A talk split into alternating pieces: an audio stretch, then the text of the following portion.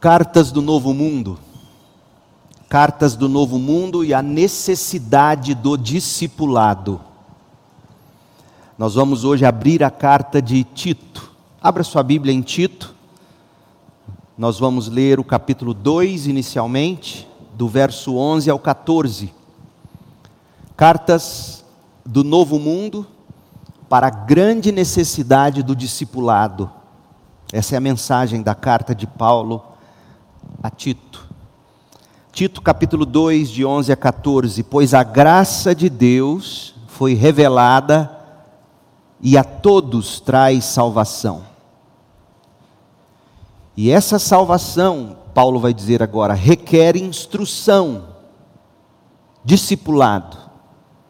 Somos instruídos a abandonar o estilo de vida ímpio e os prazeres pecaminosos neste mundo perverso, devemos viver com sabedoria, justiça e devoção, enquanto aguardamos esperançosamente o dia em que será revelada a glória de nosso grande Deus e Salvador Jesus Cristo. Ele entregou sua vida para nos libertar de todo pecado, para nos purificar e fazer de nós seu povo, inteiramente dedicado as boas obras. Esta é a palavra do Senhor. Meu povo, é palpável o quanto o cristianismo, o cristianismo evangélico mesmo, é palpável o quanto ele produz tão pouco impacto na sociedade contemporânea. Somos tantos e fazemos tão pouca diferença a rasura doutrinária, a rasura espiritual das pessoas, para não mencionarmos as heresias e os desvios teológicos, os escândalos de todos os tipos, e a atuação quase nula dos cristãos, e eu digo aqui atuação individual, cada crente, onde está plantado, sal da terra, luz do mundo, a, a, a, a atuação quase nula de todos nós, para o bem, para o bem comum da sociedade, é de deixar angustiados os crentes mais dedicados. A gente fica angustiado, a gente vê a rasura do conhecimento bíblico, a gente vê a rasura da vida espiritual, a gente, a gente ouve falar ou até mesmo testemunha os escândalos, a gente vê tão poucos de nós atuando como deve atuar enquanto crentes isso nos angustia. Quem conhece o Novo Testamento com maiores detalhes, quem já leu um pouquinho da história da igreja e do impacto da igreja em seus melhores momentos no mundo, certamente que se sente exilado da igreja nesta época. Sente-se como um peixe fora d'água chega a sentir nostalgia, melancolia de tanta saudade da verdadeira igreja e dos crentes de verdade, porque onde estão eles? A razão para tanto, da perspectiva humana, não é outra senão que se perdeu a noção do significado de se ser discípulo de Jesus Cristo. E, portanto, não se vive o discipulado, não se pratica o discipulado nos moldes neotestamentários. Veja, preste bem atenção, não é que, que não se fala a respeito de discipulado, não é que não se fala de discípulo, não é que não se fala de discipular nas igrejas, mas que esses termos perderam por completo os conteúdos dos seus significados na prática. E sem discípulos de Cristo, sem discipulado cristão, igrejas inteiras, quando elas não se desmantelam, essas igrejas perdem totalmente o poder de impactar e de transformar para a glória de Deus. Elas deixam de ser sal da terra e luz do mundo.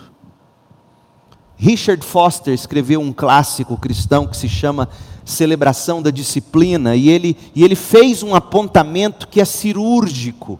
Ouça o que ele diz. Onde estão hoje as pessoas que responderão ao chamado de Cristo? Onde estão elas? tornamos-nos tão acostumados à graça barata. Fala-se de graça nas igrejas, mas uma graça barata. Tornamos-nos tão acostumados à graça barata que instintivamente nos esquivamos dos apelos mais exigentes à obediência? Ele pergunta. E aí ele afirma, citando Dietrich Bonhoeffer: graça barata é graça sem discipulado, é graça sem cruz. Fecha aspas. Sem discipulado, nós caímos na graça barata. Mas quem é o discípulo? O que é o discipulado? Como discipular? Mark Dever escreveu um livrinho, publicado no Brasil pela editora Vida Nova, fininho, que vale a pena, todo crente deveria lê-lo. O livro se chama Discipulado: Como ajudar pessoas a seguir Jesus discipulado, como ajudar pessoas a seguir Jesus. Em essência, ele define o discipulado nessa frase: discipulado é ajudar pessoas a seguir Jesus. E olha a citação que eu trago para vocês e veja como ele, ele falou tão bem do, do processo de se discipular, do discípulo, como ele define essas coisas. Abre aspas. Essa é a definição de discipular neste livro, a saber, ajudar outras pessoas a seguir Jesus. Podemos ver essa afirmação no subtítulo da obra. Outra definição possível seria: discipular é exercer uma boa influência espiritual sobre alguém. Discipular é exercer uma boa influência espiritual sobre alguém, de modo deliberado, de forma que essa pessoa se torne mais parecida com Cristo. Discipulado é o termo que uso para designar o ato de seguir Jesus. Discipulado é seguir Jesus. Discipular é influenciar positivamente, ajudar outros a seguir Jesus. E o discípulo é tanto esse que discipula, como esse que está no processo de discipulado. E Mark Dever continua: discipular faz parte disso e significa ajudar alguém mais a seguir Jesus. A vida cristã é uma vida discipulada. A vida cristã é também uma vida que discipula. Sim, o cristianismo envolve escolher a via menos percorrida e ouvir um tambor diferente do tocado no mundo. Fecha aspas. Gente, vivido assim, dessa maneira, o nosso cristianismo faria toda a diferença. Portanto, eu afirmo nesta manhã: procura-se discípulos, gente que segue Jesus e que ajuda outras pessoas também a seguir Jesus. Procura-se gente discipulada, gente no caminho do discipulado e que discipula para que todos nos tornemos parecidos com Jesus Cristo. Só assim, no caminho do discipulado, discipulando, fazendo discípulos, é que nós faremos diferença no mundo. E a carta a Tito, como escreveu John MacArthur Jr., a carta a Tito, ela é bem parecida com a primeira carta que Paulo escreveu a Timóteo. E tanto 1 Timóteo como Tito foram escritas com o mesmo propósito: encorajar, fortalecer um jovem pastor que o apóstolo mesmo discipulou os quais ou nos quais Paulo tinha total confiança e pelos quais ele nutria grande amor como pai espiritual que ele era e se sentia tanto de Timóteo como de Tito. Paulo estava passando o bastão àqueles pastores que estavam ministrando em situações difíceis. Nós vimos na última mensagem, 1 Timóteo foi escrita para que Timóteo soubesse como advertir, como formar a liderança da igreja em Éfeso, de modo que aquela igreja soubesse como proceder no mundo. Uma vez, que Paulo mesmo diz em 1 Timóteo, uma vez que a igreja é a igreja do Deus vivo, a coluna e o alicerce ou baluarte da verdade. Então, 1 Timóteo foi escrito para isso, Tito foi escrito com um propósito semelhante. Paulo quer que Tito prepare a igreja, para que a igreja testemunhasse de forma mais eficaz perante os cretenses, aqueles da ilha de Creta, onde as igrejas estavam, e Tito deveria fortalecer, preparar. Dito de outro modo, Paulo desejava, com a carta, preparar Tito, para que Tito preparasse presbíteros e igrejas em cada cidade da ilha, com vistas a que as igrejas se tornassem agências de discipulado eficaz, como veremos em Tito 1, verso 5. Paulo escreveu aconselhando o seu discípulo Tito, e disse: Tito, nomeie presbíteros, homens de caráter espiritual comprovado homens de caráter em casa, homens de caráter nos negócios, eles deverão supervisionar, eles deverão presidir, eles deverão pastorear a igreja nessa obra discipuladora. Mas Paulo diz a Tito: os presbíteros não são as únicas pessoas na igreja que devem se destacar espiritualmente como discípulos e na prática do discipulado. Os presbíteros, os pastores, os bispos deverão ser aqueles que, além de discipular, modelarão o discipulado para que os demais e todos na igreja, do pequeno ao grande, também discipulem.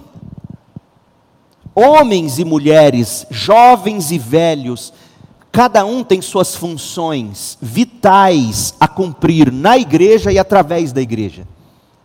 Isso, obviamente, se quiserem ser exemplos vivos da doutrina que professam aos olhos do mundo. Então, desse modo, ao longo da carta, Paulo vai enfatizar a necessidade de se praticar a salvação na vida diária, tanto por parte dos pastores, dos diáconos, dos líderes, quanto por parte de cada membro da congregação. Paulo desejava que a vida do discípulo a prática do discipulado, que são para ser vividos e praticados, como veremos, no contexto da igreja local, Paulo queria que isso não parasse, Paulo queria que isso prosseguisse. Mark Dever, permita-me citá-lo mais uma vez, ele, ele captou muito bem essa finalidade do discipulado quando ele escreveu o seguinte, e aqui serve para você. Ouça de forma muito prática o que é ser e o que é fazer discípulo e como você já consegue fazer isso no estado em que você se encontra em Cristo Jesus. Olha o que ele diz. Talvez você tenha pensado que precisa ser discipulado antes de poder discipular alguém. Com certeza é crucial ser um discípulo. No entanto, Jesus deu a você a ordem de fazer discípulos. E parte de ser um discípulo na verdade, é discipular outros. Parte do processo de crescimento em maturidade é ajudar o próximo a crescer em maturidade. Deus quer que você esteja na igreja não apenas para suprir suas necessidades, mas também para ser preparado e estimulado a cuidar das necessidades de outras pessoas. Então, se você deseja iniciar isso, eu elaborei uma apostila, eu posso mandar para você o PDF, que vai te, de forma muito prática, te ensinar a ler a Bíblia com alguém, discipulando. Simples e eficaz. Essa semana eu vou dispará-la para os nossos listas de contato, porque eu espero que cada um de vocês entre nessa prática do discipulado. A mãe pode começar com a filha, o pai pode começar com o filho o amigo com o amigo, o irmão com o irmão na igreja, até que você, contagiado por isso, chegue naquele colega da escola, ou do trabalho, ou da faculdade, ou de onde for o vizinho e diga: Quer sentar comigo uma vez por semana para a gente ler a Bíblia juntos? Eu e você? É possível, gente. Você crescerá e ajudará outros a seguir Jesus. Paulo escreveu tanto 1 Timóteo quanto Tito após a libertação da prisão em Roma. Então agora eu quero te dar um breve histórico do que aconteceu com Paulo, presta atenção, entre o final de Atos 28 e a carta que ele escreveu na prisão de novo, 2 Timóteo, que veremos hoje à noite. 2 Timóteo, Paulo estava preso pela segunda vez em Roma. A primeira vez foi Atos 28. Termina o livro Atos 28, Paulo está preso, primeira prisão. Depois ele é solto. E o que, aconteceu nesse período entre a soltura dele e a segunda prisão, que terminou com a morte dele? Porque a última carta que ele escreveu foi 2 Timóteo. Então, um pouquinho da história de Paulo. Incansável que ele era, o apóstolo não se deixou intimidar, ele não parou de aplicar seus esforços missionários, quando ele foi solto da prisão em Roma, em Atos 28. E, e essa atitude incansável de Paulo resultou na segunda prisão, quando ele, preso e aguardando o momento de ser executado com a pena de morte, ele foi e escreveu 2 Timóteo. Infelizmente, gente, a ordem dos eventos após a soltura de Paulo da primeira prisão só pode ser reconstruída a partir de pistas que o Novo Testamento nos dá. Por quê? Porque não existe uma história registrada que faça paralelo à história que Lucas escreveu até Atos 28. Então, Lucas escreveu até o momento em que Paulo estava na primeira prisão. Por que ele não continuou a história, nós não sabemos. Ah, então não dá para a gente ver os detalhes do que se deu com Paulo entre a soltura da primeira e a prisão na qual ele está em 2 Timóteo. Mas o que aconteceu depois que ele foi solto? Aproximadamente o seguinte: como ele previa, ele escreveu aos Filipenses dizendo que ele tinha esperança de ser solto, e a carta aos Filipenses foi escrita lá da primeira prisão. Paulo foi libertado, é possível que seus acusadores judeus tenham desistido de comparecer para sustentar a acusação contra ele diante do tribunal de César. E aí eles soltaram Paulo. Posto em liberdade e em cumprimento à promessa que ele fez aos filipenses, Paulo enviou Timóteo a Filipos para que Timóteo relatasse as boas novas. Enquanto isso, Paulo mesmo foi para Éfeso. Apesar de que Paulo, em Atos 20, 38, achava que nunca mais ele veria os Efésios. Mas ele foi para Éfeso e de Éfeso ele foi para outras igrejas asiáticas, a igreja de Colossos, por exemplo. Quando Timóteo se juntou a Paulo em Éfeso, Timóteo saiu de Filipos, juntou-se a Paulo em Éfeso, Paulo instruiu Timóteo a permanecer em Éfeso. Por isso que a gente sabe que Paulo, quando saiu da prisão em Roma, na primeira prisão, ele foi para Éfeso. Tito foi para Filipos. Tito volta, encontra com Paulo em Éfeso. E 1 Timóteo 1,3 diz que Paulo falou: permaneça em Éfeso. Enquanto Paulo viajava para Macedônia. Quando Paulo percebeu que ele ia demorar por essas viagens na Macedônia, Paulo escreveu 1 Timóteo. Paulo tinha deixado Timóteo em Éfeso e agora ele escreve 1 Timóteo. Da Macedônia, Paulo viajou para a ilha de Creta. Após um período de trabalho na ilha, Paulo deixou Tito em Creta, Tito 1, verso 5, para que Tito continuasse a obra em Creta. Enquanto Tito ficou em Creta, Paulo saiu de Creta e foi para Corinto. E de Corinto, Paulo escreveu a carta a Tito. Por quê? Porque ele vai dizer em Tito 3, verso 13, que Zenas e Apolo fariam uma viagem com escala em Creta. E desse modo, Zenas e Apolo entregariam a carta a Tito, que estava em Creta, carta essa que Paulo escreveu de Corinto. E nessa carta de Tito, como veremos, Paulo diz a Tito que assim que chegasse o sucessor de Tito em Creta, seria ou Ártemis ou Tíquico. Paulo diz isso em Tito 3,12. Assim que chegasse o sucessor, Tito deveria ir se encontrar com Paulo lá em Nicópolis, onde Paulo estaria. Paulo era um homem de planos.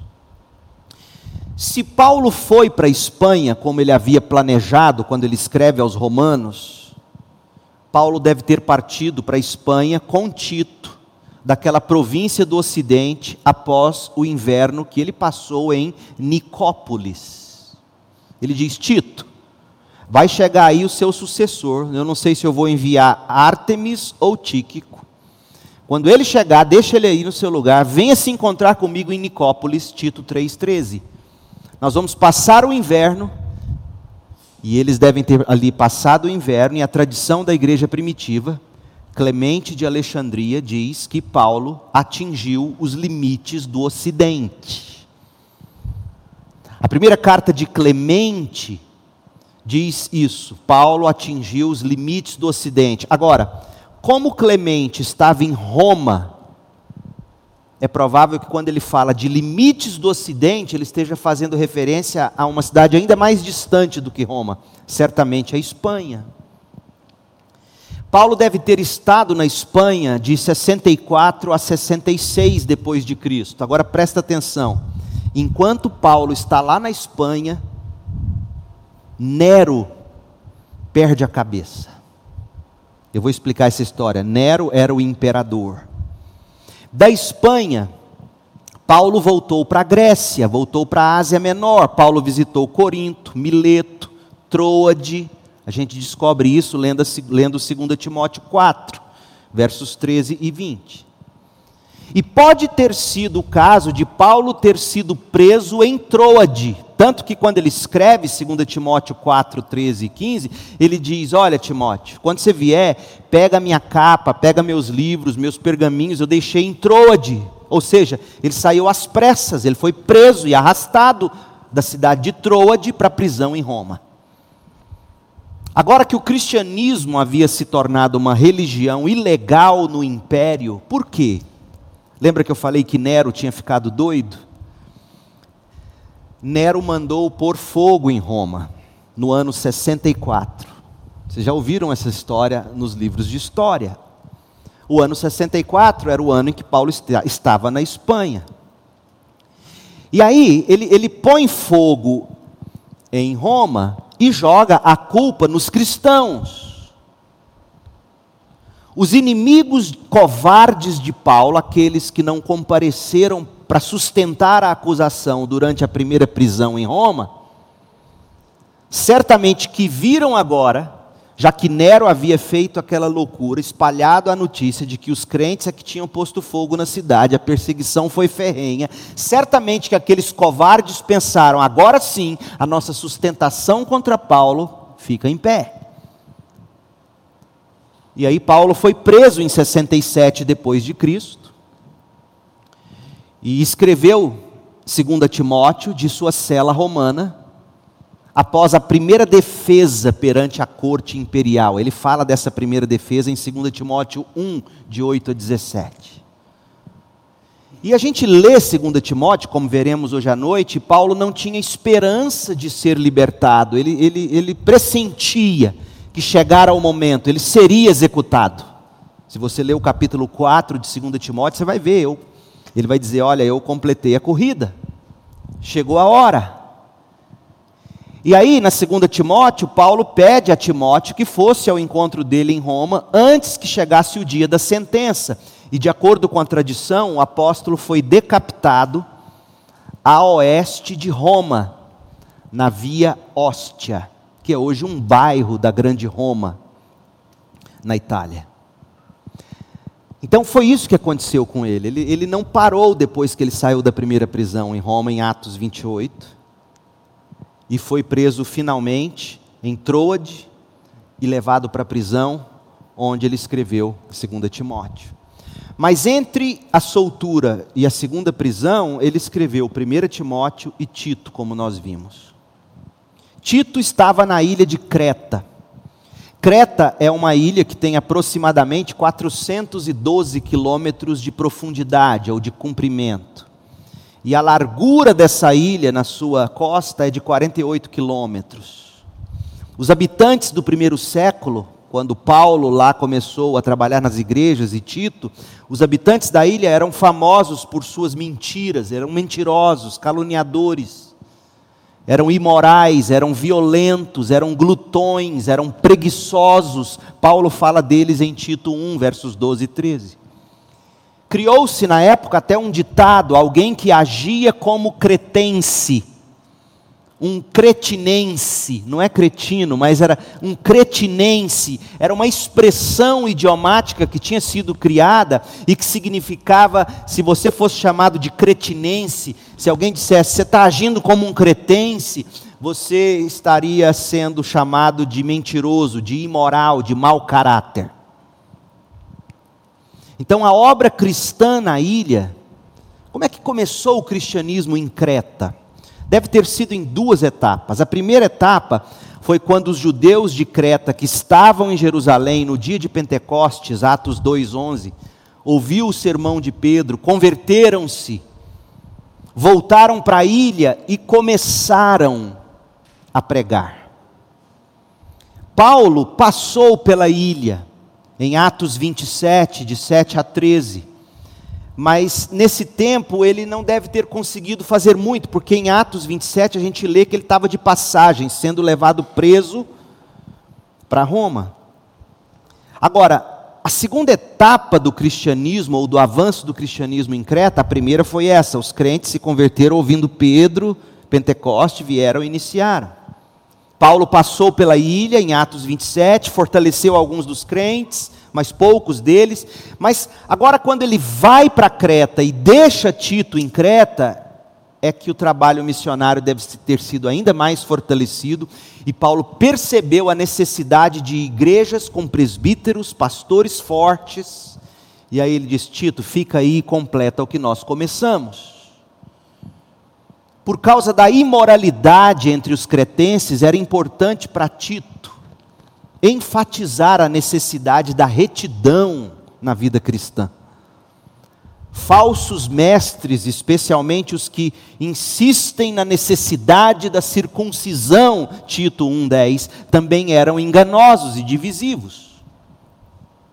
Então, para nós mergulharmos na carta, tendo esse pano de fundo posto para nós, uma breve recapitulação. Paulo escreveu a carta aproximadamente em 63 depois de Cristo, talvez de Corinto, aproveitando a viagem de Zenas e Apolo, cujo destino os faria passar por Creta. E Paulo estava planejando passar o inverno em Nicópolis, Tito iria ao encontro dele juntos. Quando Artemis ou Tíquico chegasse a Creta, Tito se juntaria a Paulo e os dois iam juntos para a Espanha. Então, a situação em Éfeso, quando Paulo escreveu a Timóteo, exigia uma ênfase forte na sã doutrina, a ortodoxia. Já a situação em Creta requeria mais conduta cristã, ortopraxia. Mas mesmo assim, mesmo a situação de Creta requerer mais conduta cristã do que doutrina, mesmo assim, Paulo dilui muita doutrina nessa carta. capítulo 1, de 1 a 4, ele vai falar da doutrina da eleição, ele vai falar da, da, do fundamento bíblico, da revelação bíblica. Capítulo 2 de Tito, de 11 a 14, ele vai falar da salvação capítulo 3, de 4 a 7, ele vai falar da justificação. Então veja que ao longo da carta ele destila alguns trechos de doutrina, que é o que vai dar sustentação para toda ortopraxia, para toda prática de cristianismo. Porque o cristianismo, na prática, nada mais é do que aplicação de doutrina, vida cheia de doutrina. Então, não muito depois da partida de Paulo de Creta, ele escreveu essa carta para encorajar e ajudar Tito na tarefa. E desse modo, a gente aprende com Paulo sobre quais são os essenciais para o discipulado cristão. Nós vamos dividir em três partes o nosso estudo. Capítulo 1: O discipulado acontece no contexto da igreja local. Não tem como ser discípulo, não é o ideal de Deus, o discipulado fora da igreja. Não existe essa de ser crente. Eu e Deus estamos bem. não precisamos de igreja. Isso é um negócio desconhecido no Novo Testamento. Você não vai encontrar nenhuma carta no Novo Testamento escrito para um indivíduo sozinho. A carta que foi escrita a Filemon, Paulo participa da igreja de Colossos para ajudar Filemon a perdoar Onésimo. A carta que Paulo escreve a Tito, o indivíduo, é para Tito arrumar igrejas. A carta, as duas cartas que Paulo escreve a Timóteo, outro indivíduo, é para Timóteo saber cuidar de igrejas e prosseguir no ministério. Ou seja, não existe mensagem no Novo Testamento para um crente desigrejado. Isso, isso é uma aberração no Novo Testamento. Em Efésios 2, nós lemos, a partir do verso 14, Paulo vai dizer que nós fomos salvos em Cristo no corpo que é a igreja. Você precisa da igreja. E o capítulo 1 é Paulo ensinando Tito a organizar a igreja, porque é no contexto da igreja local que o discipulado acontece. No capítulo 2 de Tito, o discipulado aplica a sã doutrina à vida, conduta cristã. E o capítulo 3 de Tito o discipulado atinge a sociedade ao redor do crente. Muita gente fala assim: ah, a igreja deveria fazer mais coisas na sociedade. Não. Deixa eu te dizer uma coisa: ministérios de compaixão e graça são exercidos no Novo Testamento através de crentes infiltrados na sociedade. A mobilização de igrejas que você lê no Novo Testamento a mobilização de igrejas que você vê no Novo Testamento são de igrejas arrecadando dinheiro para ajudar crentes carentes de outras localidades. Agora, você vem dizer para mim que no mundo do, da igreja primitiva não havia pobres, não havia órfãos. Que você descobre na história do cristianismo, a partir do Novo Testamento, não é a igreja local engajada em criando ONG. Não tem isso. O que você vê são cristãos engajados que até podem criar uma ONG, não a igreja. Aliás, todas as experiências que eu vi de igreja criando ONG deu problema. Porque o negócio da igreja é o evangelho, é discipular o crente para que esse crente atinja a sociedade. Então, da próxima vez que você for tentado a, pensar assim, ah, minha igreja não se envolve em obra social, mas a sua igreja como um todo não foi idealizada para isso no Novo Testamento. Você tem que se envolver em obra social. E você até pode chamar outros crentes para isso. Porque a força da igreja está em discipular crentes que na sociedade impactarão a sociedade. Por exemplo, você descobre que tem o Hospital São Bartolomeu, Hospital Bom Samaritano. Por que, que tem esses nomes? Por que, que geralmente o hospital tem nome de um, entre aspas, santo? Eu posso te contar por quê? Pelo seguinte: crentes individualmente, ao longo da história, não igrejas organizadas, crentes individualmente, o Jaime, digamos, nosso diácono lá atrás, ele descobriu que passava muita gente enferma perto da casa dele, de repente ele abriu a casa dele, onde ele hospedava os enfermos. Ali nascem as enfermarias, dentro da casa do Jaime, nascem os hospitais, dentro da casa do cristão Jaime. E aí hoje um dia vão fundar um hospital e lembram que na história teve um São Jaime, Hospital São Jaime. Era assim. Então, não queira politizar o trabalho da igreja. É responsabilidade do crente, onde o crente é plantado. Sabe como que os crentes primitivos faziam obra social? As mulheres, os homens adotavam crianças. Combatiam individualmente as atrocidades, acolhiam, cuidavam dos pobres, crentes discipulados na igreja impactavam a sociedade. Então a gente tem que tomar muito cuidado em querer fazer a igreja ter um ministério. Agora, há algo errado numa igreja se mobilizar como um todo para fazer alguma obra carente social? Óbvio que não. Mas não é o chamado essencial. O chamado essencial é que a igreja discipule os crentes e esses crentes, sim, eles façam para a glória de Deus onde eles são plantados. Dito isso, vamos à carta. O discipulado acontece no contexto da igreja local. Capítulo 1, a evangelização e o discipulado cristãos acontecem aqui. E que igreja é essa que discipula? Paulo vai dizer, em primeiro lugar, ela é uma igreja calcada na palavra de Deus. Capítulo 1, de 1 a 4. É uma igreja cuidada por líderes saudáveis, capítulo 1, de 5 a 9. É uma igreja combatente da falsa doutrina, capítulo 1, de 10 a 16.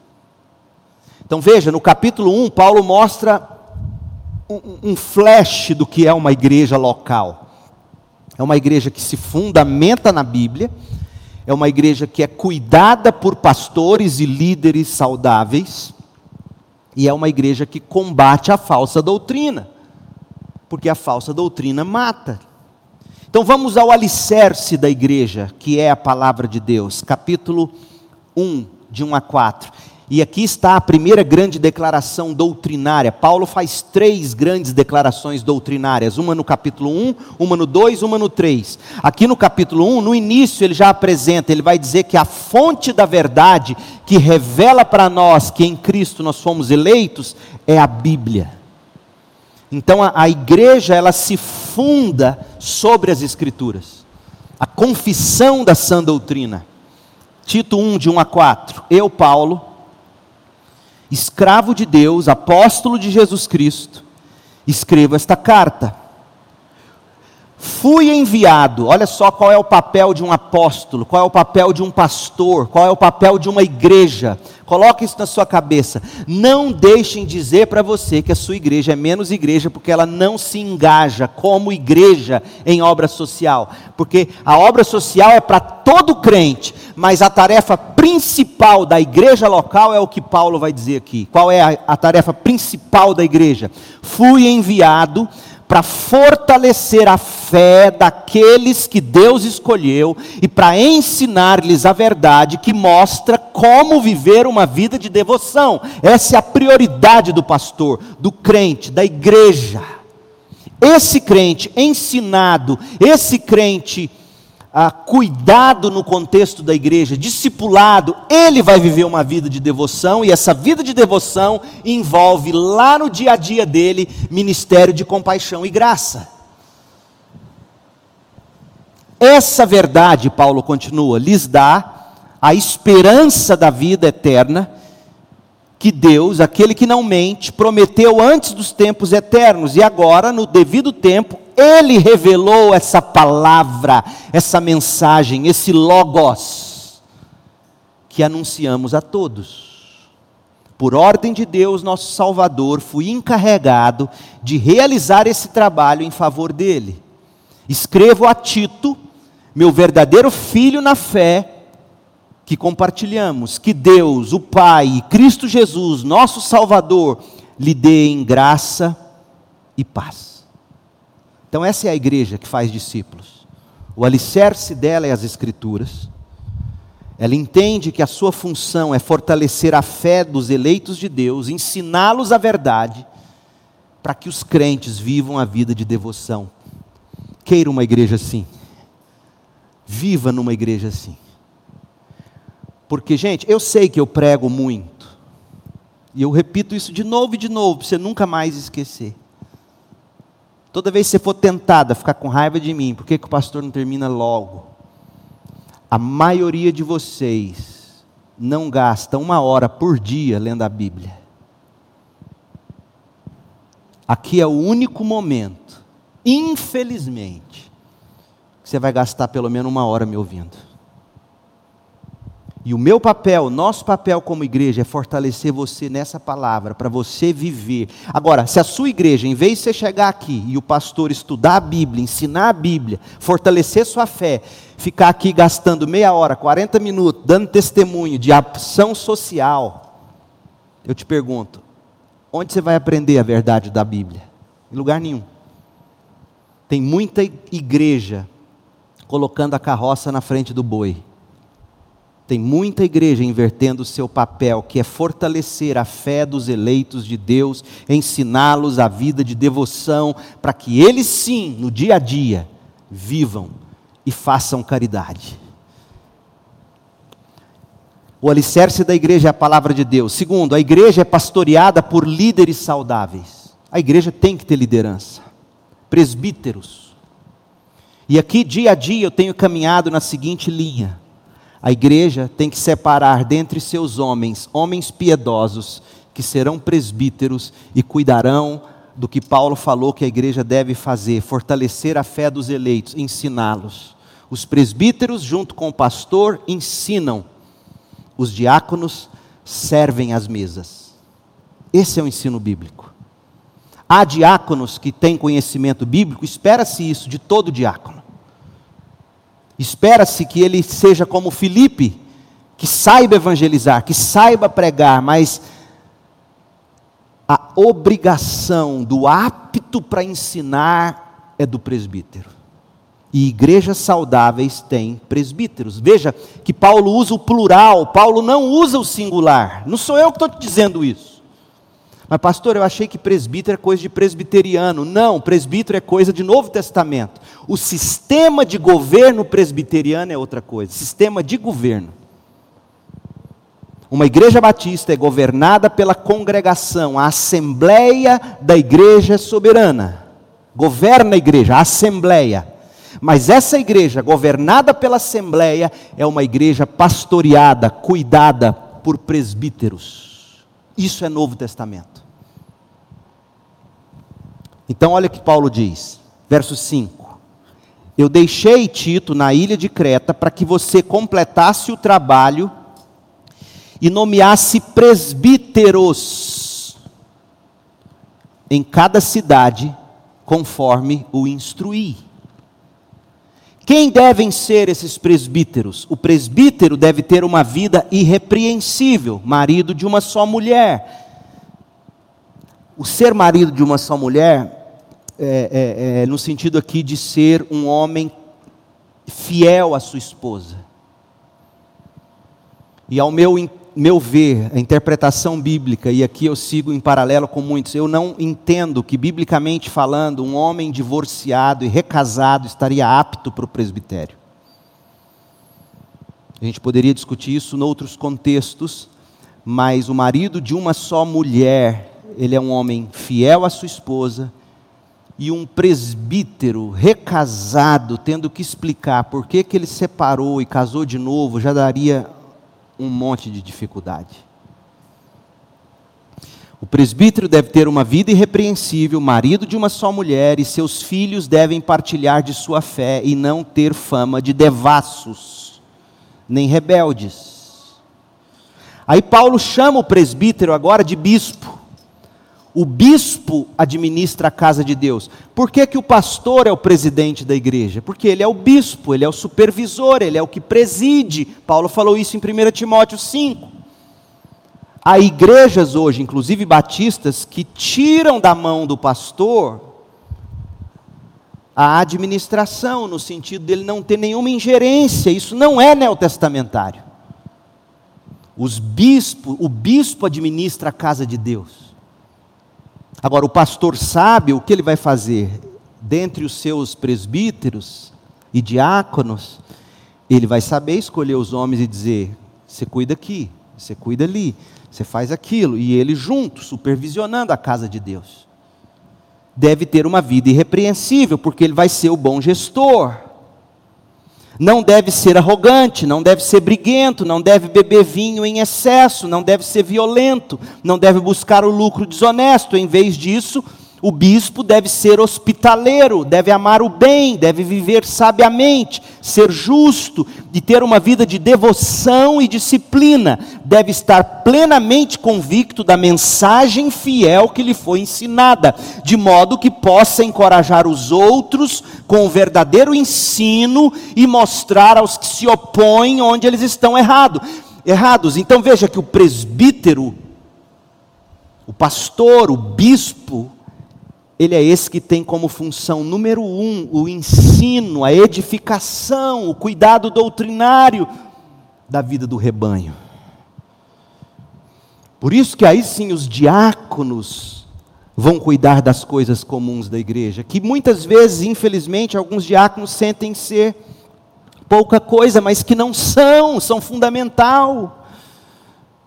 Preparar a igreja, receber os visitantes, cuidar das instalações, estar atento, ver, porque imagina se o pastor Leandro chegasse aqui e ter que se preocupar logo antes de pregar se tem alguém já ali no portão com o termômetro na mão. Isso é um trabalho diaconal esse do portão. Assistir as viúvas, assistir, como Paulo diz lá em, Timóteo, ver as questões da mesa. Tem alguém na igreja passando necessidade, precisando de uma cesta básica, precisando de, um, de um, uma consulta médica, precisando de algum dinheiro. Eles vão cuidar da mesa, para que o pastor e os presbíteros se dediquem ao ensino, e à gestão, e à supervisão, e à administração da casa de Deus. A Bíblia é perfeita nesse sentido. E não é ser menos ser diácono, é ser muito, porque o próprio Cristo foi o maior de todos os diáconos veio não para ser servido, mas para servir e dar a sua vida em resgate de muitos. Então, o discipulado acontece na igreja que é pastoreada por líderes saudáveis. E finalizando o capítulo 1, Paulo diz que a igreja, essa igreja onde acontece o discipulado, ela combate as falsas doutrinas. Veja que Paulo termina dizendo no versículo de número 9 que o presbítero, o pastor, ele se opõe ao ensino, ele mostra o correto, ele se opõe ao erro. Faz parte da qualificação de um presbítero ser alguém que conhece a verdade e combate o erro com amor, sem briga, como ele mesmo colocou. Porque muita gente com, com, é, confunde conhecimento e firmeza doutrinária com viver em um WhatsApp discutindo doutrina. Saia do WhatsApp, não discuta no WhatsApp. Chame o irmão olho no olho. Se você acha que ele está errado teologicamente, sente com ele olho no olho, seja crente. O WhatsApp não é para debate. O WhatsApp destrói vidas. Eu não estou, eu tenho orgulho de dizer isso. Eu não estou em nenhum grupo de pastor de WhatsApp. Estou agora no do seminário entre os professores e alunos porque é necessário mas eu não entro em nenhum debate doutrinário. Eu não sou briguento. E assim deve ser o crente. Ele não é briguento. A verdade será dita em amor, olho no olho. Não deu certo? Testemunhas. Não deu certo? Leva diante da igreja. É o que a Bíblia diz. A igreja é combatente das falsas doutrinas. Olha o que Paulo diz, Tito 1, de 10 a 16 pois há muitos rebeldes que promovem conversas inúteis. E quem cuida deles? Os presbíteros, ele falou no verso 9. Por isso que um pastor sozinho na igreja não consegue, porque direto surge um problema ou outro doutrinário, e o pastor sozinho indo resolver, ele se queima, ele se mata. Problema moral dentro da igreja, problema de disciplina dentro da igreja. Presbíteros se reúnem com o pastor e tratam disso. É plural, sempre, sempre. Veja, veja como é limitado o nosso sistema, por exemplo, onde somente a diretoria da igreja hoje lida com esses problemas. A gente tem que disciplinar alguém, a diretoria da igreja é que vai definir isso. E às vezes a pessoa tem habilidade para estar na diretoria, mas não tem a estrutura para lidar com as questões doutrinárias e morais da igreja. Veja a falta que faz um presbitério. Não estou dizendo aqui em nenhum caso específico, no nosso caso, estou fazendo um apontamento geral, por favor, me entenda, não há nenhum recado em minhas palavras. Não há. Não sou homem de recados. estou apenas apontando fatos, porque eu, eu estou assim, vendo de novo e de novo há anos como que um pastor titular sozinho, sem lidar com uma estrutura de presbíteros com ele, se desgasta, se arrebenta e não consegue. Então Paulo está dizendo: há muitos rebeldes que promovem, promovem conversas inúteis, enganam as pessoas. E quem vai confrontá-los? Paulo disse no verso 9: deve estar o presbítero plenamente convicto da mensagem fiel que lhe foi ensinada, de modo que possa encorajar outros com o evangelho verdadeiro, ensino e mostrar aos que se opõem onde estão errados. Verso 11: é preciso fazê-los calar, pois com seus ensinos falsos têm desviado famílias inteiras da verdade. Imagina um pastor sozinho fazendo um homem desse calar, ele, ele não consegue, ele precisa de um corpo de homens com ele. Sua motivação é obter lucro desonesto. Até mesmo um deles, um profeta nascido em Creta, disse: Os cretenses são mentirosos, animais cruéis e comilões preguiçosos. Será que é só o cretense? O goiano não é assim, não? O pecador é assim. Não é uma característica apenas de Creta. Eu e você, no nosso estado natural, somos assim. Isso é verdade, portanto, repreenda-os severamente, repreenda-os severamente, a fim de fortalecê-los na fé, para restaurá-los. É preciso que deixem de dar ouvidos aos mitos judaicos, às ordens daqueles que se desviaram da verdade, para os que são puros, tudo é puro, mas para os corruptos e descrentes, nada é puro, pois têm a mente e a consciência corrompidas. Afirmam que conhecem a Deus, mas negam pela vida que vivem. Já viu gente assim? Não, eu sou crente, nasci na igreja, fui batizado, cantei no conjunto, cantei no coral. Olha a vida dele hoje. E quem é que vai exortar esse irmão da igreja? O pastor sozinho? Os presbíteros vão lá. Os presbíteros vão lá e, e falam com ele, tentando resgatá-lo, fortalecê-lo na fé. E se não adiantar, traz para a igreja. São detestáveis, são desobedientes e não servem para fazer nada de bom. Recapitulando, o discipulado acontece no contexto da igreja local, é uma igreja calcada na Bíblia é uma igreja cuidada por presbíteros, pastores, bispos que tenham vida limpa e santa. E é uma igreja que combate as falsas doutrinas. É o que Paulo está ensinando. Agora, esse discipulado, ele aplica a sã doutrina à vida. Então, a igreja saudável, pastoreada por líderes saudáveis, ouvirá o dever que todos os crentes têm e qual é o dever? Olha o capítulo 2 agora. Veja como Paulo coloca o discipulado aplicado, o discipulado como o que aplica a sã doutrina à vida. Primeira coisa que ele vai falar no capítulo 2, a incumbência da igreja. Olha só. Mas quanto a você, Tito, encontraste aqueles falsos mestres que deveriam ser confrontados, quanto a você, que suas palavras reflitam o ensino verdadeiro.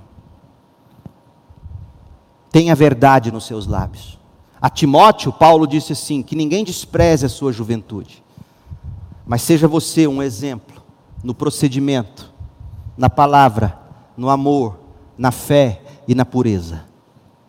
Tito, quanto a você, que suas palavras reflitam o ensino verdadeiro, tanto em conteúdo como em caráter de vida. E aí, agora na prática, ele vai ensinar como homens mais velhos devem ser exortados, porque não são só os jovens que erram e pecam, homens mais velhos também. Como é que um pastor, como é que um presbítero, como é que eles devem exortar um homem mais velho que está errando? Paulo explica. Os homens mais velhos devem exercitar o autocontrole a fim de que sejam dignos de respeito e vivam com sabedoria. Devem ter uma fé sólida e ser cheios de amor e de paciência. Os homens mais jovens, a gente continua. Então, ele está dizendo aqui, a gente vai ver lá atrás a forma de tratar, mas aqui ele está dizendo que os homens mais velhos são propensos a uma vida de descontrole. Também, assim como jovens. Então Paulo diz: os homens mais velhos devem exercitar o domínio próprio, o autocontrole. Porque o respeito desses homens virá pela vida sob controle. Devem ter uma fé sólida, devem ser cheios de amor e cheios de paciência. As mulheres mais velhas, qual é o papel das mulheres na igreja? Já que elas não são presbíteras, já que elas não são pastoras, não é neotestamentário o ofício pastoral para mulher, não é. Eu sei que existem mulheres piedosas servindo nessa posição, não estou aqui acusando e condenando ninguém. Mas todos os artigos e pronomes na língua grega são masculinos. Qual é o papel das mulheres na igreja? Ouça o que Paulo diz, Tito 2, de 3 a 4. Semelhantemente, as mulheres mais velhas, ou seja, além de tudo isso aqui que se requer dos homens, autocontrole, fé sólida, amor, paciência, porque mulher também se descontrola, ou é só homem? Entrei no elevador ontem, comigo entrou dois, um casal, a menina e o rapaz, novinhos, recém-casados provavelmente. Aí o menino virou para ela e falou assim: Por que, que você desligou o telefone? Se fosse um homem, né, composto, talvez, não sei, mas a mulher respondeu assim: Não, é porque, é porque o jeito que ela falou comigo, não aceito falar assim comigo. Desliguei o telefone na cara dela. Os homens mais velhos exercem o autocontrole, semelhantemente às mulheres mais velhas. Devem viver de modo digno. Elas não devem ser caluniadoras, porque é provável que Paulo tenha percebido isso, essa inclinação à calúnia. Elas não devem ser caluniadoras, elas não devem beber vinho em excesso. É provável que já havia mulheres bebendo em excesso. Antes, devem ensinar o que é bom. Devem instruir as mulheres mais jovens. E as mulheres mais jovens, como elas se portam? As mulheres mais jovens devem instruir as mulheres, elas devem instruir as mulheres mais jovens a amar o marido e os filhos. Gente, vamos ser honestos, na sociedade em que a gente vive, quais são os lares que de fato hoje ensinam as meninas a serem assim? Desde cedo, o que a gente escuta é que as meninas têm que formar, ganhar sua independência e pronto. Sim, é verdade, a mulher, se for preciso e necessário, se encontrar proveito para a glória de Deus nisso, pode e deve trabalhar também e ter sua carreira. Mas o chamado primário de uma mulher, está escrito aqui. Não é à toa que os nossos lares estão tão desmantelados. Eu sei, há casos em que a mulher precisará trabalhar tanto quanto ou mais do que o homem, porque muitas delas, além de ter que trabalhar fora, quando chega em casa, não tem um marido que sequer se preocupa em lavar a louça para ela. Infelizmente. Tem muito homem assim. Mas a Bíblia diz que as mulheres mais jovens devem aprender das mulheres mais velhas a amar o marido e os filhos. E o que eu tenho ouvido ao longo dos anos é mulher mais velha ensinando que filha não tem que depender de homem. Eu estou mentindo? Não é à toa que a gente vê tanto desmantelo nos lares. Deve instruir as mais jovens a amar o marido e os filhos, a viver com sabedoria, pureza, trabalhar no lar, a fazer o bem, a ser submissas ao marido, assim não envergonharão a palavra de Deus. Eu sei que há espaço para a mulher de Provérbios 31 que trabalha e que cuida e que cuida do lar e trabalha fora e etc. Eu sei. Mas nós não podemos ver a mulher de Provérbios 31 negligenciar a mulher de Tito 2. E o que eu estou combatendo aqui não é o fato de mulheres trabalharem fora de casa. Eu estou combatendo o fato de que a gente exalta a mulher do Provérbios 31 e menospreza a mulher do Tito 2. E não podemos fazer isso.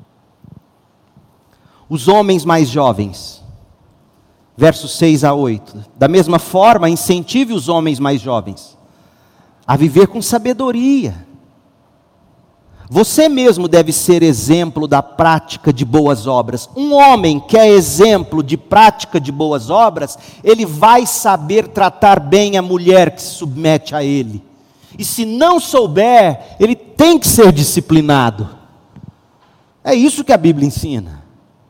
Você deve ser exemplo da prática de boas obras. Tudo o que fizer deve refletir a integridade e a seriedade do seu ensino. Sua mensagem deve ser tão correta a ponto de ninguém criticar você. Então, os que se opõem a nós ficarão envergonhados e nada terão de ruim para dizer a nosso respeito. Palavras coerentes com posturas. Os servos, versos 9 e 10. Quanto aos escravos, devem sempre obedecer a seu senhor e fazer todo o possível para agradá-lo. Não devem ser respondões, não podem roubar, devem mostrar-se bons e inteiramente dignos de confiança. Assim tornarão atraente em todos os sentidos o ensino a respeito de Deus, nosso Salvador. Você já parou para pensar que a forma como você trabalha na empresa ou para o seu patrão grita a respeito do seu cristianismo? Você já parou para pensar nisso? Talvez o seu patrão esteja precisando ver mais em você posturas do que palavras no primeiro momento. E a mesma coisa do patrão, Paulo falou disso aos Colossenses, aos Efésios, 1 Timóteo. Mas Paulo aqui destaca que esses homens que servem no trabalho eles têm que saber conviver. Então veja que o que Paulo está fazendo aqui é mostrando o discipulado na prática, como é que homens mais velhos devem se portar, mulheres mais velhas, mulheres mais jovens, homens mais jovens, servos. E agora, capítulo 2, verso 11 a 15, Paulo vai nos dar a segunda declaração doutrinária da carta.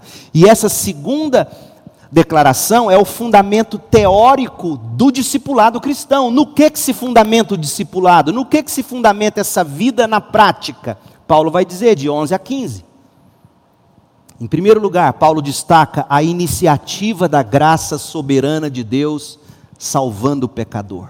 Verso 11: A graça de Deus foi revelada e a todos traz salvação. A todos quem? Esses homens, essas mulheres, esses jovens de quem ele acabou de falar.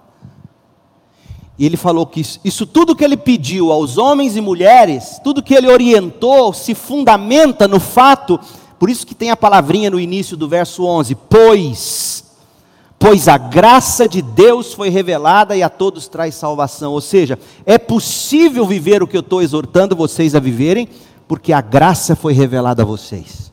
E a graça dá poder a vocês, para vocês viverem como devem viver. Aí Paulo agora fala dos efeitos da graça. Verso 12: Somos instruídos a abandonar o estilo de vida ímpio e os prazeres pecaminosos neste mundo perverso, devemos viver com sabedoria, justiça, devoção. É assim que o homem e a mulher que foram alcançados pela graça devem viver. E no que que esse homem e essa mulher coloca a sua esperança? Verso 13. Nós aguardamos esperançosamente um, o dia em que será revelada a glória de nosso grande Deus e Salvador Jesus Cristo. É nisso que está os olhos do crente. Nessa graça que será revelada, a graça da glória de nosso grande Deus e Salvador Jesus Cristo. Paulo, agora no verso 14, fala da obra da graça de Deus. Esse Cristo que vai se revelar a nós, ele entregou sua vida para nos libertar do pecado, como que nos dizendo, Paulo, aqui, olha, ele deu a vida dele para que a gente consiga viver o que eu acabei de exortar você a viver. A mulher natural não vai conseguir ser submissa ao marido. A mulher do espírito, sim. O homem natural não vai conseguir amar a mulher como Cristo amou a igreja, mas o homem no espírito sim. Porque Cristo morreu para nos libertar de todo pecado, inclusive o pecado que nos faz querer ser insubmissas ou machões. Veja que o cristianismo é milagre, gente. O que eu estou pregando aqui é escândalo para a maioria das pessoas, inclusive alguns crentes. Nós estamos tão longe da cultura bíblica que o que está sendo dito aqui nessa manhã é escândalo para muita gente. Nós estamos tão vendidos ao feminismo, às psicologias baratas, às ideologias, que o que Paulo está pregando aqui para nós, escrevendo, e eu, eu, você já pensou o que, que eu estou fazendo? Eu só estou elucidando o que está escrito, eu não estou inventando nada. É escândalo para muita gente. Mas Paulo está dizendo no verso 14 que Cristo entregou a, no, a vida dele por nós para nos libertar do pecado que impede mulheres de amarem filhos, submeter a marido, homens, pecado que impede os homens de amar a igreja, amar a mulher como Cristo ama a igreja, dando-se por ela, entregando-se por ela, servindo a ela em amor. Homens mais velhos que se descontrolam, jovens que vivem na prática do pecado, Cristo se entregou por nós para nos libertar disso, para nos purificar e fazer de nós seu povo inteiramente dedicado às boas obras, ou seja, toda exortação e toda aplicação do discipulado se fundamenta na obra de Cristo. E aí Paulo diz no verso 15 sobre a disciplina da graça de Deus: ensine essas coisas Ensine, Tito, mesmo que não gostem, ensine essas coisas, encoraje os irmãos a praticá-las, corrija-os com autoridade, não deixe que ignorem o que você diz. Paulo está dizendo que o discipulado aplica a sã doutrina à vida.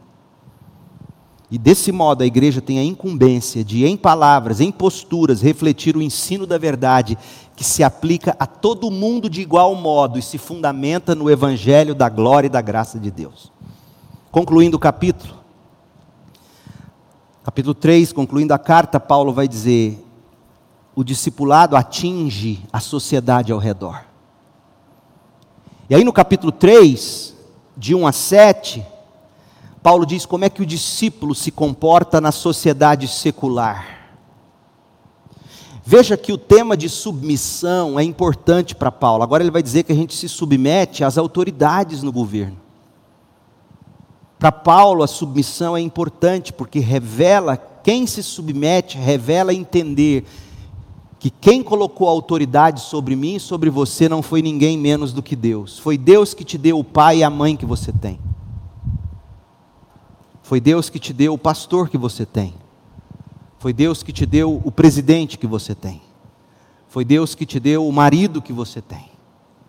Foi Deus quem colocou sobre nós autoridades, e por isso Paulo diz: lembre a todos que se sujeitem ao governo e às autoridades. Quando essas autoridades ferirem o evangelho, existem os modos bíblicos de insubmissão. Existe. Você não se submete a um tirano, seja no casamento, seja no governo, que rouba você de Cristo. Não, existe a maneira bíblica de discordar, de se, de se livrar disso, mas isso está em outros textos, não nesse.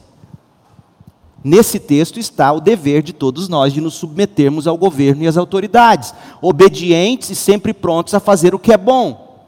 Não caluniem ninguém, evitem brigas que sejam amáveis e mostrem a todos a verdadeira humildade. Meu povo, o que eu tenho visto, nós temos vivido uma briga no Brasil e no, nos Estados Unidos, no mundo, entre direita e esquerda. Eu me considero de direita, mas eu me envergonho da atitude e da postura dos de direita, que falam com palavrão, que, porque olha o que Paulo está dizendo: você não tem que caluniar ninguém, você tem que evitar as brigas, você tem que ser amável, você tem que mostrar a todos a verdadeira humildade, Tito. Em outros tempos, nós éramos insensatos e desobedientes, igual esses da esquerda, digamos, ou da direita, por assim dizer. Nós éramos assim. Nós éramos assim, Deus foi amável, Deus foi paciente, Deus se humilhou para nos salvar. Por que, que a gente não vai fazer o mesmo?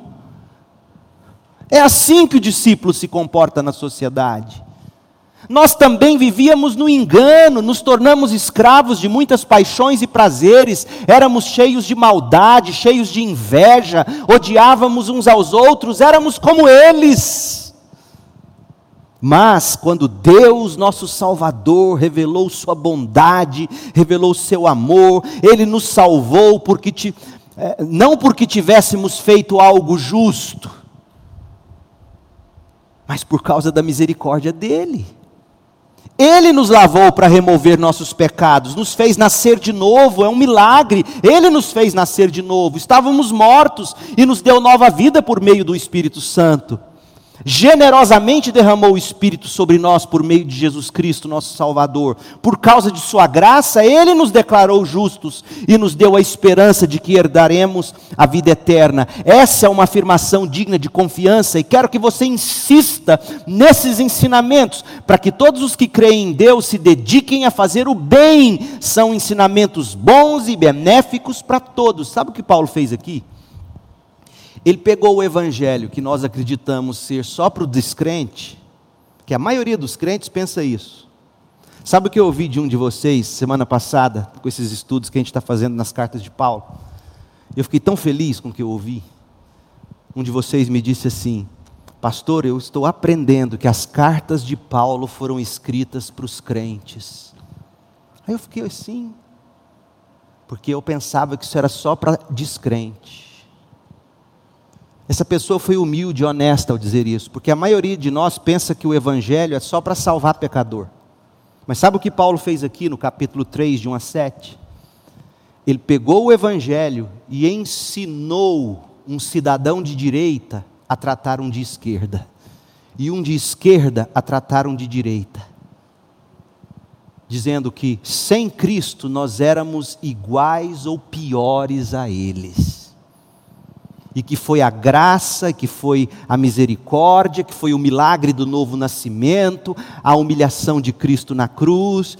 Foi, foi essa obra evangélica, essa obra do Evangelho que nos transformou. E nós devemos sim mostrar bondade, humildade. Não é espumando a boca como eles espumam, que a gente vai ver alguma mudança na sociedade é botando esse evangelho em prática, a começar dentro de casa. Mulheres submissas aos maridos, maridos gentis e servos e autossacrificiais como Cristo. Filhos, e assim a sociedade sendo impactada por essa sã doutrina. Agora, Paulo volta ao discípulo na comunidade, capítulo 3, de 9 a 11. Paulo diz: Não se envolva em discussões sobre genealogias intermináveis, nem em disputas e brigas sobre obediência às leis judaicas. Essas coisas são inúteis, é perda de tempo. Se alguém tem causado divisões entre vocês, olha como é que você trata quem quem destoa da doutrina, quem destoa do viver cristão. Se alguém tem causado divisões entre vocês, advirta uma primeira vez e uma segunda vez. Depois disso, não se relacione mais com ele.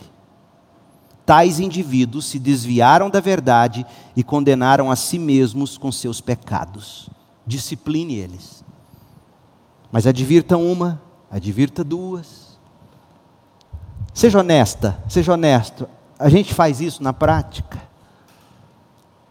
É por isso que as nossas igrejas estão como estão. O discípulo e a sua vocação, Paulo diz, capítulo 3, versos 12. Planejo enviar-lhe Ártemis ou Tíquico.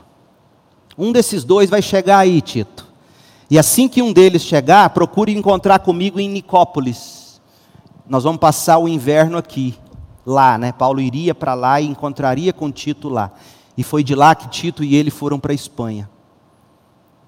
Então ele mostra qual era a vocação de Ártemis, de Tíquico, e ele diz: faça todo o possível para ajudar Zenas, Zenas, o advogado, e Apolo na viagem deles. Eles iriam para uma outra região e fariam escala em Creta.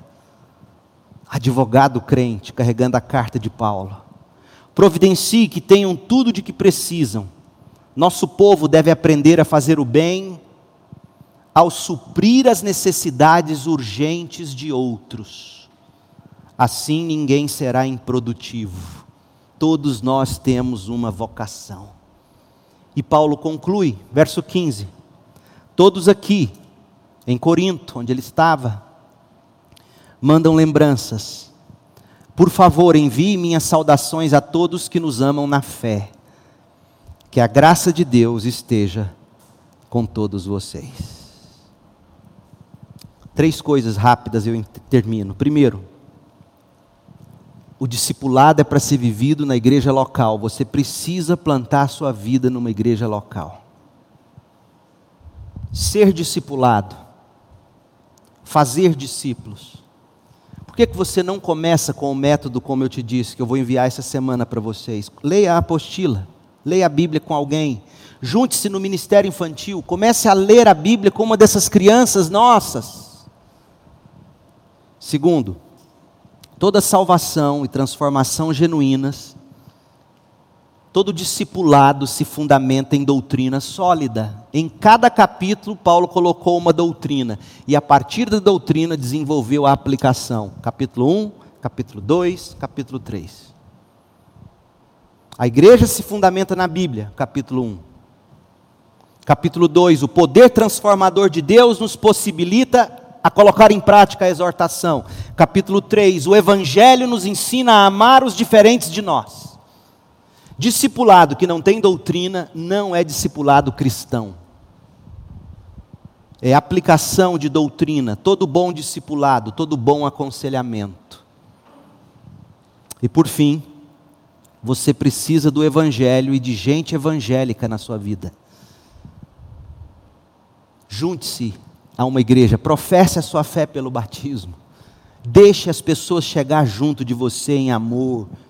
Sim, sempre haverá aqueles que vão querer mais fazer piadas sem graça. Ame essas pessoas. Mas deixe com que outros que estão andando genuinamente se aproxime de você, da sua vida. Ajude você. Foi assim que Deus em Cristo idealizou para nós o cristianismo o discipulado, conforme a mensagem de Paulo a Tito, é o único caminho possível para que a igreja impacte e transforme o mundo com poder, com o poder da sã doutrina evangélica. Que Deus te abençoe, me abençoe, nos dê graça para entender, amar e viver tudo o que Paulo aqui nos ensina. Amém? Deus permitindo, hoje à noite a gente conclui as 13 cartas de Paulo, olhando para 2 Timóteo. Oremos. Fique em pé, vamos orar. Em seguida, a gente canta encerrando o culto. Pai, em nome de Jesus, obrigado pela tua palavra esclarecedora, penetrante, palavra de vida que o Senhor mesmo aplique tudo isso a nós, que o Evangelho transforme vidas, começando em nós, e faça de nós servos, servas da cruz, humildes como foi o nosso Jesus, mansos e humildes, submissos uns aos outros, amáveis, pacientes, livra-nos das calúnias, das dissensões, da insubordinação. Faça dessa igreja uma igreja cheia de homens piedosos, mulheres piedosas, homens e mulheres de boas obras, mulheres que amam o marido, a família, os filhos, homens que se entregam pela esposa, para que o mundo olhe e veja que milagre é esse para que o mundo queira ouvir qual é a razão da esperança que há em nós. Ó oh Deus, como nos faltam essas posturas evangélicas. Livra-nos das ideologias disfarçadas de Bíblia. Leva-nos para a Bíblia pura e simples. Ajuda-nos, Pai. Fortaleça-nos assim esclareça o que foi dito, que não haja má compreensão. O Senhor sabe, não houve maldade em minhas palavras. Mas a verdade tantas vezes penetra e corta e machuca. Ó Deus, procurei falar cheio de graça, mas busquei falar com verdade, como é o meu Cristo. Em nome de Jesus. Amém.